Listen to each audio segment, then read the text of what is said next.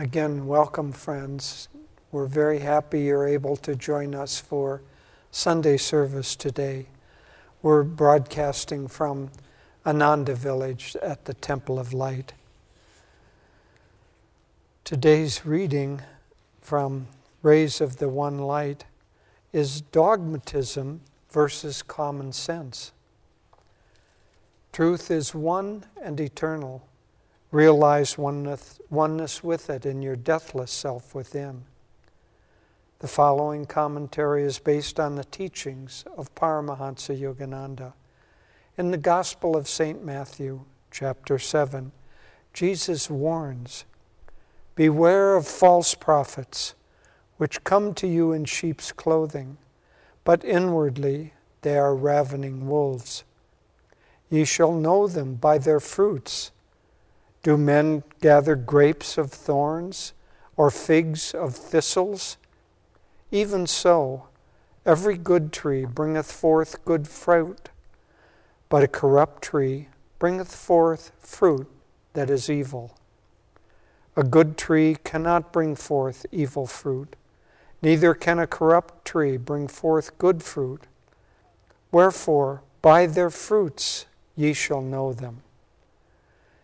Jesus here, as indeed many times during his teachings, counsels people to use their God given common sense and not to rely on high flown but undemonstrable claims. Common sense goes beyond abstract reason, for it is rooted in actual experience. Even common sense, however, is deficient when the judgment called for goes beyond sensory experience. Ultimately, what he emphasized always, therefore, was intuitive perception. Thus, he expected more of his disciples than crude common sense, and often scolded them for being too literal minded, as he did elsewhere when they thought his statement, I have meat to eat that ye know not of, meant that he had steaks or sandwiches secreted about his person. His reference, of course, was to spiritual, not material substance. Words, even though appearing in the scriptures, are no substitute for direct perception of truth. Therefore, the Bhagavad Gita says in the second chapter the sage who knows God has as little need for the scriptures as one might have for a pond when the whole land is covered in flood. Thus, through Holy Scripture, God has spoken to mankind. Om,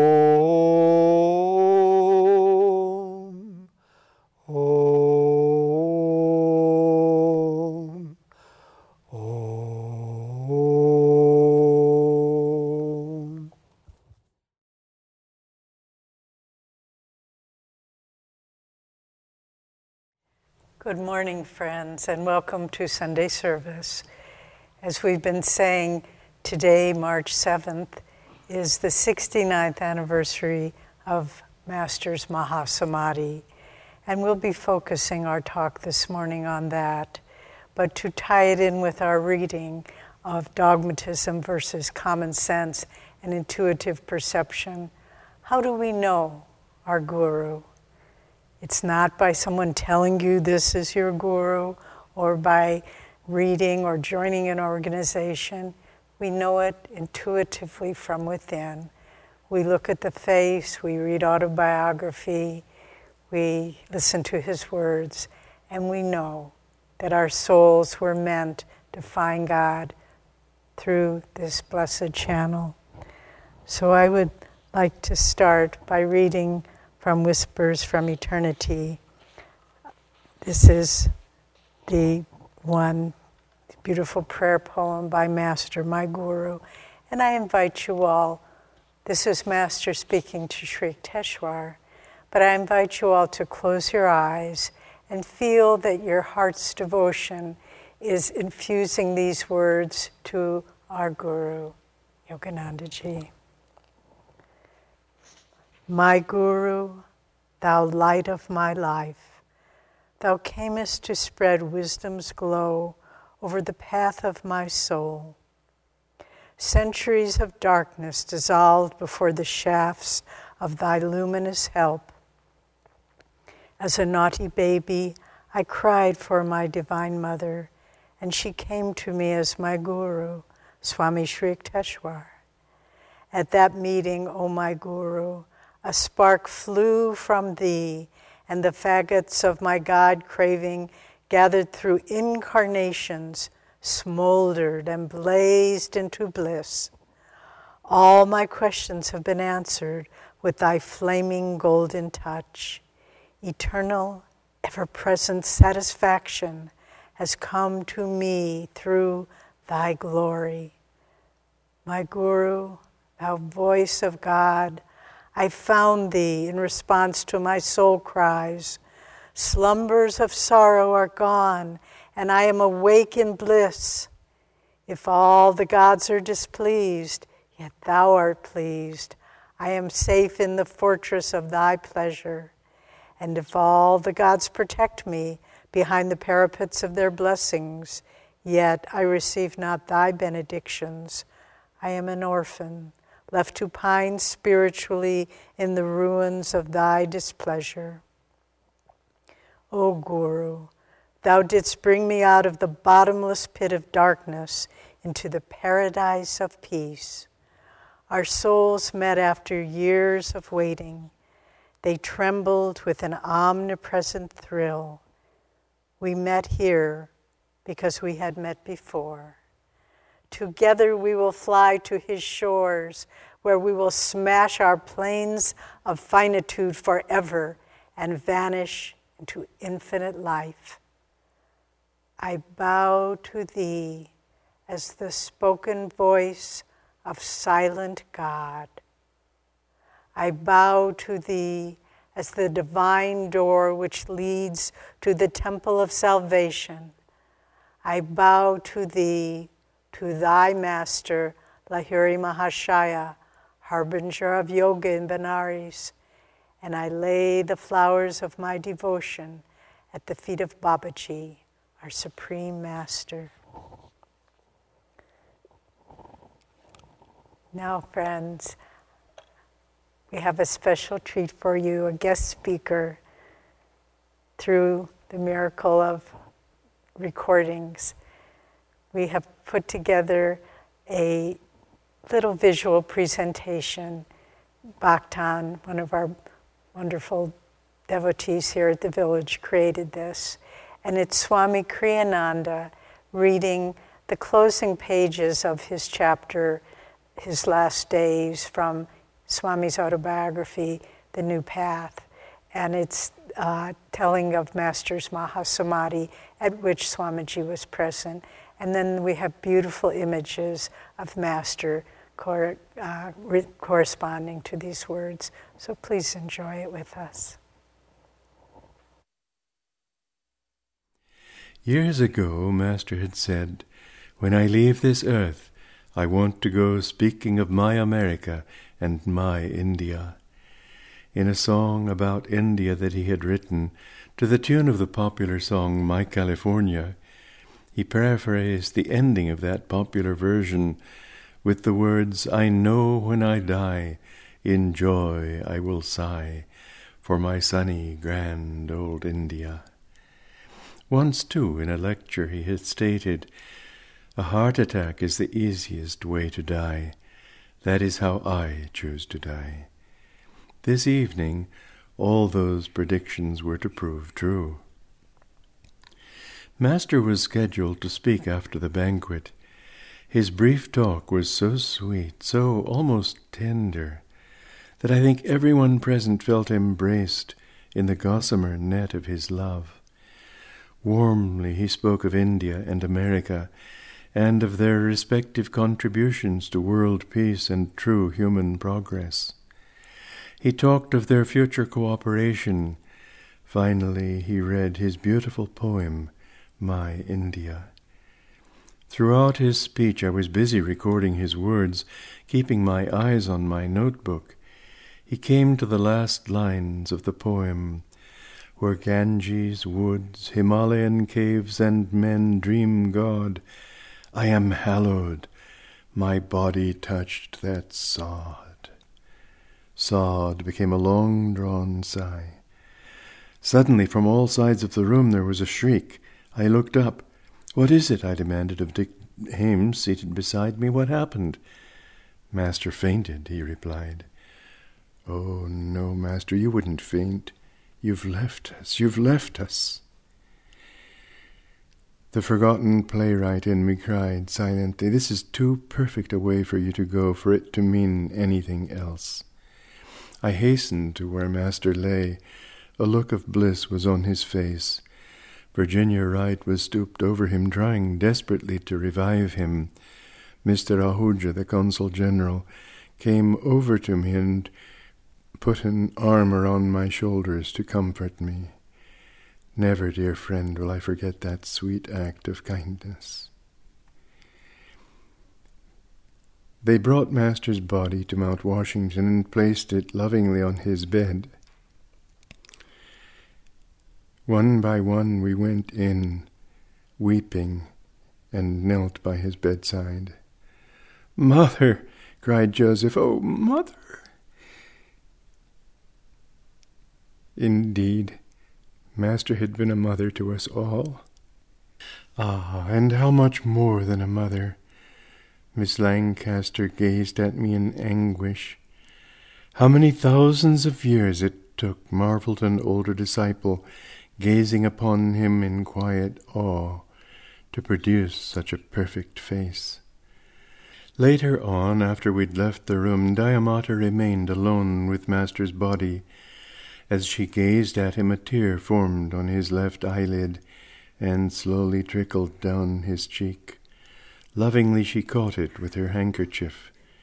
In death as in life, he was telling his beloved disciple, and through her the rest of us, I love you always, through endless cycles of time, unconditionally, without any desire except for your happiness forever in God.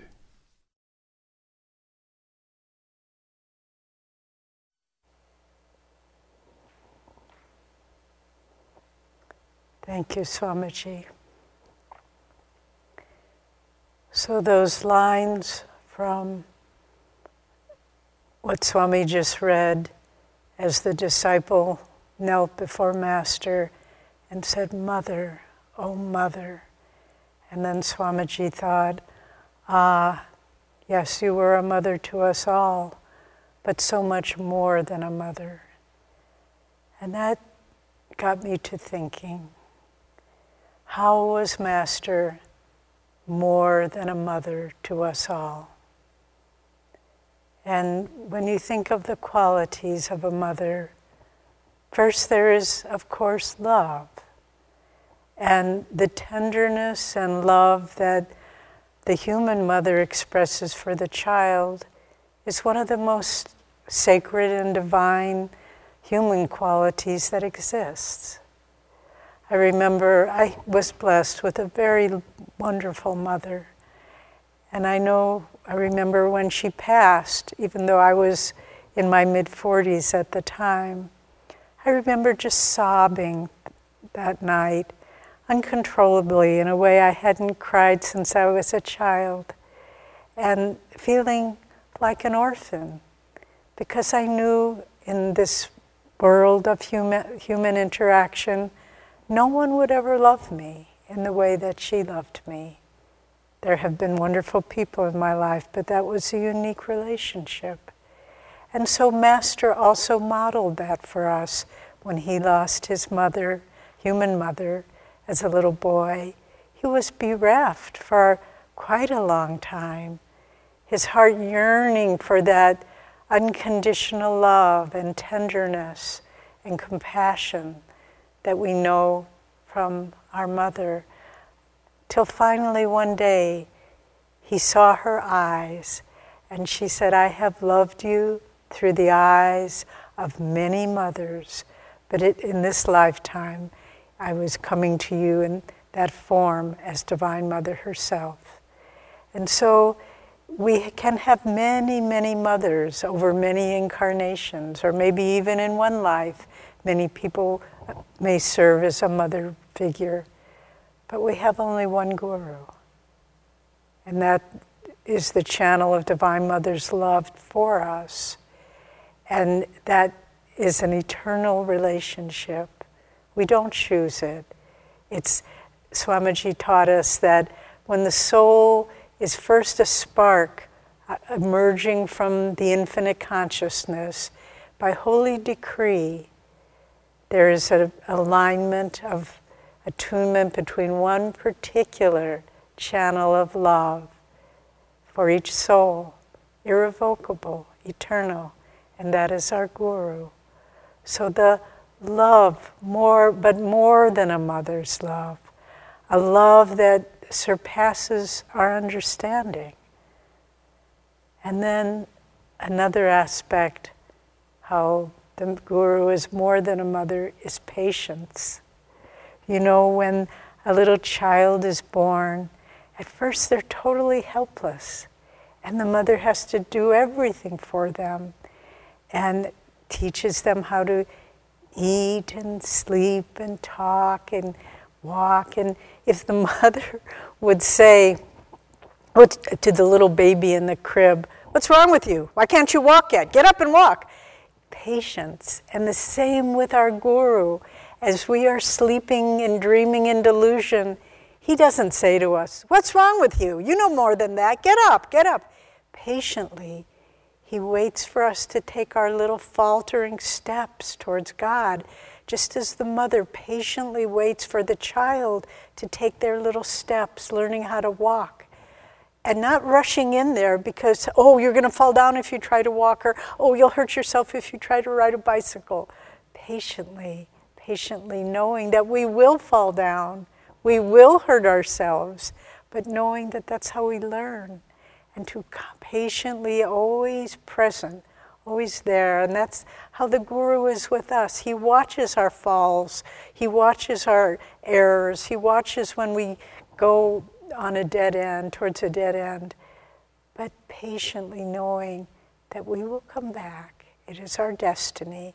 And always accepting, never judging, never judging, never rejecting never blaming. Just know we are trying to learn how to walk the spiritual path as best we can. And so there's patience. And then, more than a mother, then begins to give us, the Guru, her wisdom and guidance. And as, as we mature as a child, from an infant to a child, then the mother can begin this is how you do this. This is how you keep your room clean. This is how you get ready for school. This is the way, all the things they train us in and guide us. I remember my mother was so such a wonderful example. Sometimes when as a child in elementary school, maybe I would get in a a fight with, not physical, but you know, kind of an argument with other little children, or maybe they would tease me or say something unkind, and I would come home crying. And my mother, again, trying to teach me, she didn't say, Oh, those are bad children, I'm going to call up their mother and they can't treat you like that.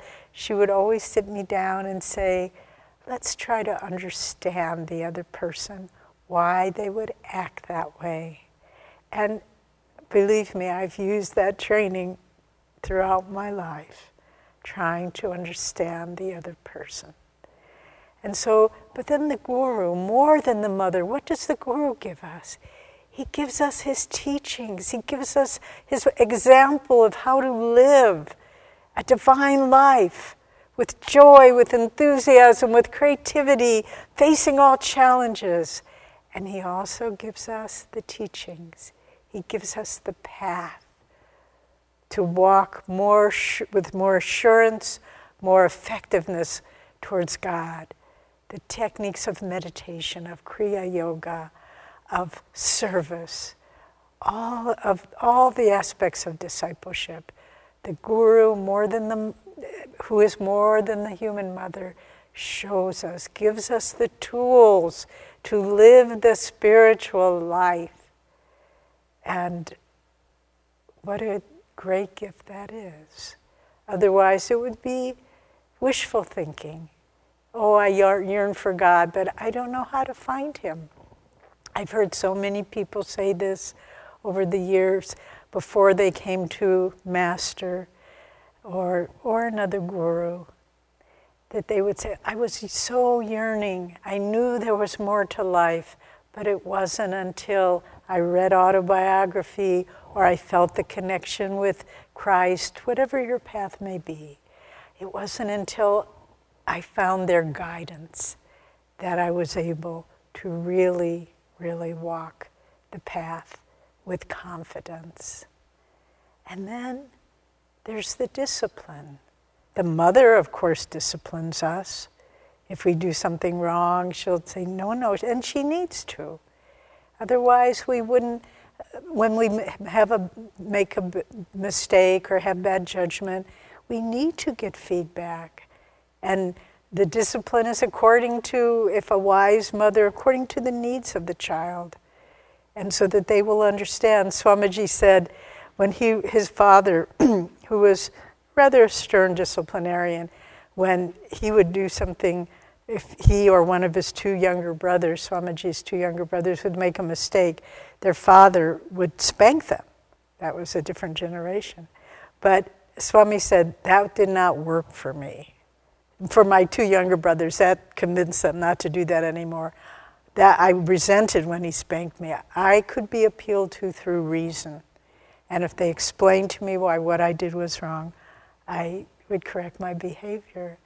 But then the guru is on a whole other level of discipline. And my friends, this is very important because people often don't understand how the guru disciplines us, particularly no longer in a body. But uh, in Autobiography of a Yogi, of course, we read about Sri Yukteswar, who was very, very harsh disciplinarian. And people, Master said, sometimes disciples would blanch, they'd wither under his, his discipline. And some of the disciples once came to Master and said, He's too harsh for us, we're leaving, we want you to be our guru. To Master, whose way was more gentle. And Master said, You leave if you must, I stay with my guru. And so we need to understand that, that discipline is to help us. And Master said of Sri Yukteswar in autobiography, for every humbling blow that he dealt to my vanity, for every tooth in my metaphorical jaw that he loosened with stunning aim. I love that. With stunning aim, he knew right where to go for that rotten tooth. He said, I am grateful beyond any facility of expression. And so when hard times come in our life, how do we respond? Do we say, oh, this isn't fair? That isn't nice. We need to understand, and yes, maybe the guru isn't in the body, but we have our peers, we have our, our elders, we have people who have been on the path for decades and they're trying to discipline and guide you, guide all of us. I remember once there was a little, this in the early days of Anand, I was new, but there was a little boy who was living here, and he was about five years old, and he came up to me and he said, Devi, you on an ego trip. And I thought, okay, I better listen to that one. Uh, I don't know why he said it, but I really felt the voice of God from, from children. But not to resist, not to resent, but to accept it, to say, if, if I have a setback in my life, don't blame somebody else. Don't get angry. They shouldn't have acted like that. Interiorize and think this discipline is from the guru. What can I learn from it? Not they were wrong, they're bad, they made me have hard times. That's not how a disciple ask, acts. A disciple says, What can I learn from this? And sometimes, and this is very interesting, a misguided friend will try to, let's say we've been disciplined by someone or something difficult has happened, and someone trying to be a good friend or trying to be supportive will say, Oh, that's too bad that they treated you like that. Oh, they shouldn't have expected that of you. That's a, asking a little bit too much. Get thee behind me, Satan. There's an interesting saying from India that says, She who loves you more than your own mother is a witch. What does that mean? That the Guru knows, the Divine Mother and the Guru knows what you need. And if someone like those disciples were saying to Master, oh, he's too harsh, and if Master said, oh, well, he is kind of hard, he would have blunted the f- blow, the force of uh, Sri Yukteswar's blow that was trying to help them. So be mindful of that. When some difficulty is happening and someone's trying to comfort you and say, oh, they're bad people, oh, they don't know what you're talking about, you know as much as them.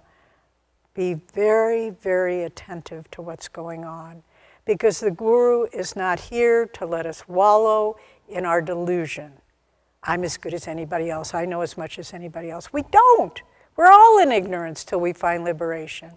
And we need to be, have our, our spiritual ears open all the time to listen to the whispers from eternity, to listen to what the Guru, through circumstances and through other people, are trying to tell us and how they're trying to discipline us.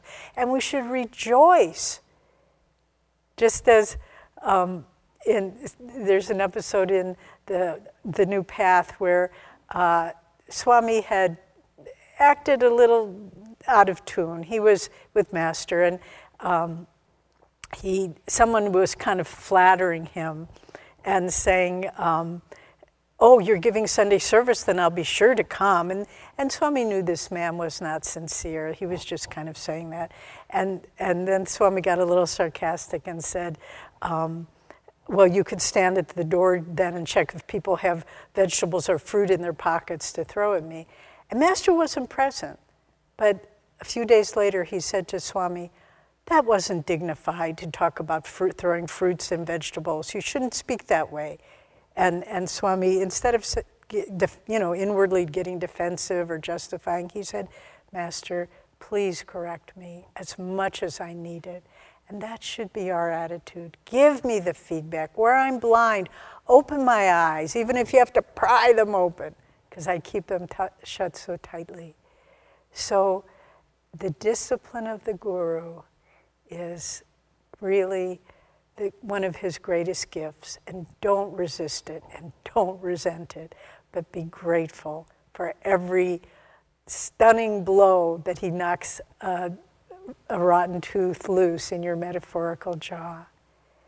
And then finally, we come if Master is more than a mother, how can we be more than a child, that in the mother child relationship.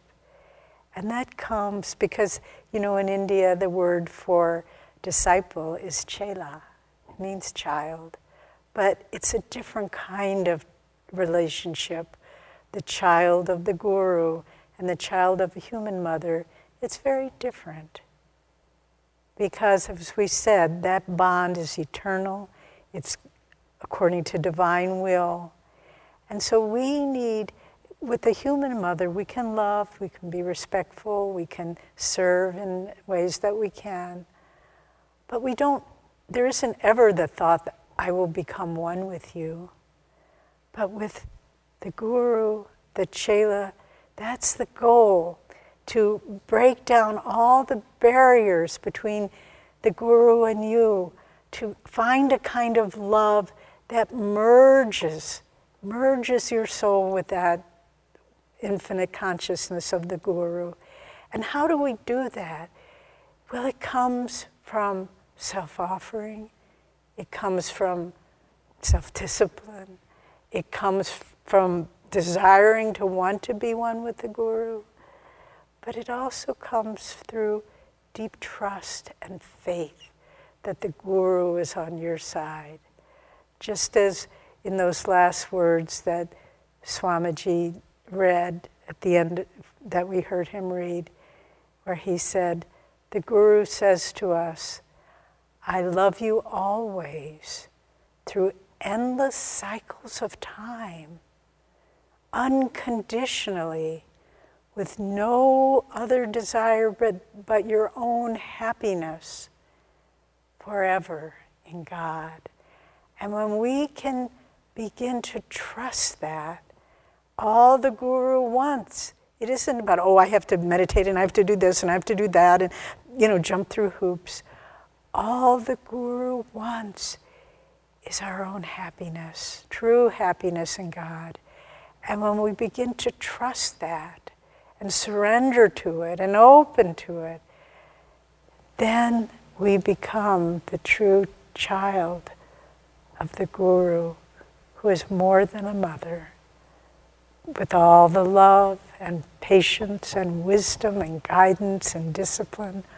All these things ultimately end in the heart's surrender, in love, and in joy.